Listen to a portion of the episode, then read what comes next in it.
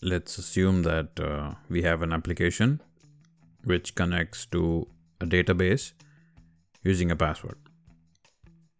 While creating the deployment, we can include the password in the deployment's YAML file, but the password would not be protected. The password would be available to anyone who has the access to the configuration file. In this scenario, the secrets object can help us by allowing us to encode the sensitive information before sharing it.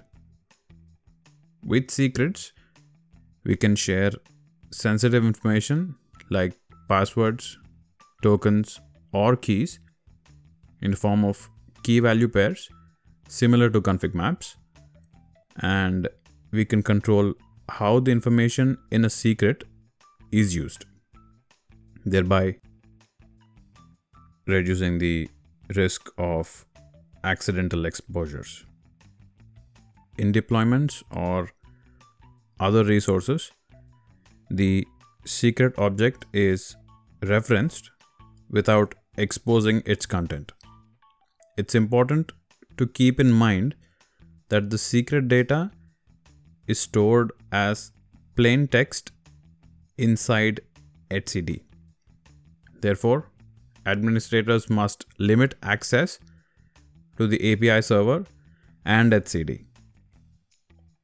A newer feature allows for secret data to be encrypted at rest while stored in etcd a feature which needs to be enabled at the API server level. Now that we have uh, some understanding about the secrets object, let's see how we can create and use this.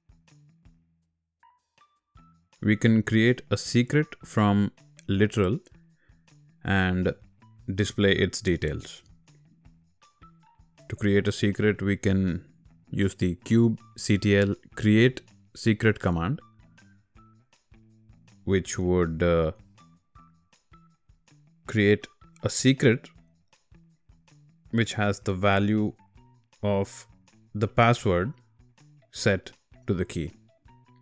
After successfully creating a secret, we can analyze it with the get and describe commands. They don't reveal the content of the secret, the type which would be listed as opaque when we use the uh, describe commands. We can create a secret manually from a YAML configuration file. There are two types of maps for sensitive information inside a secret. If we want to have a configuration file for our secret, we must first create the base64 encoding for the password and uh, then use it inside the configuration file. Please note that base64 encoding does not mean encryption and anyone can easily decode our encoded data. With string data, which is one of the options we can use within a configuration file. So using this string data maps, there is no need to encode the value of each sensitive information field. The value of the sensitive field will be encoded when the secret is created we can create a secret from a file and display its details. So let's see how we can use the secret inside the pods. I would just be listing out how we can use the secrets.